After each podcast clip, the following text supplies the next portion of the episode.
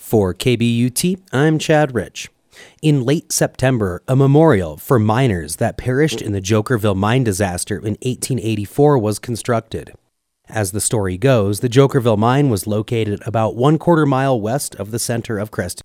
For KBUT, I'm Chad Rich. In late September, a memorial for miners that perished in the Jokerville mine disaster in 1884 was constructed. As the story goes, the Jokerville mine was located about one quarter mile west of the center of Crested Butte. The memorial is at a mass grave, where approximately 60 miners were buried just outside of town in that cemetery. Jim Deli Schmidt is on the cemetery committee. When you think about, you know, it was the worst mining disaster in Colorado when it happened, and how almost the memory is of how callous people were towards life at that time or how rough it was that you just had to say this is what happens and you move ahead. Probably more that than than be, just being callous of life.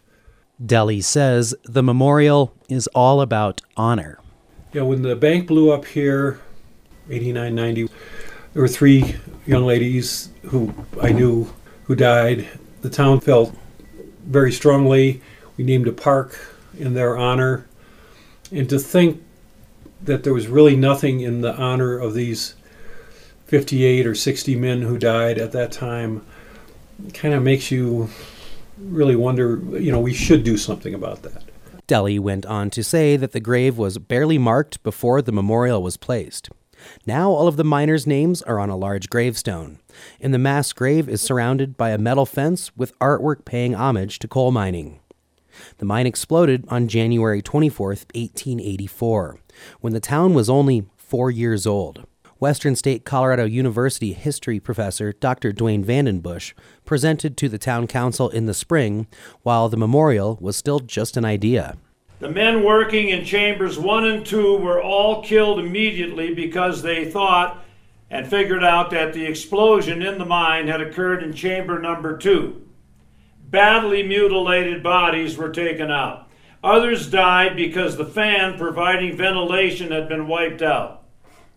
Now, Johnny Cashian uh, led 11 men 1,800 feet from chamber four out into the open and made it in the dark, scrambling over bodies as they came out. And when they came out into the open, a big cheer went up because people in Crested Butte thought, boy, maybe we're going to get a miracle here and maybe other guys are going to come out. Unfortunately, 20 men who tried to come out were died within 200 feet of getting out of the mine. They were completely uninjured, but because the fan had been smashed into smithereens by the explosion, they ran out of air. And these guys were found with handkerchiefs over their mouths. They just ran out of air, 200 feet to go. Story goes that miners from surrounding mines stopped working to come help move bodies. At the time, it was the largest mine disaster in Colorado. Today, it remains the third most tragic. The explosion happened in January.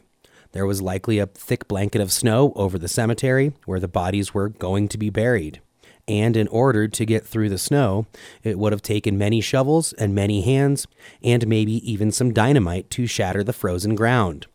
The miners were mainly Welsh and Irish, and likely didn't have much of a connection to the town. Few had families, and the families they did have didn't stick around after the disaster. The miners were probably here just to work the coal mines and move on.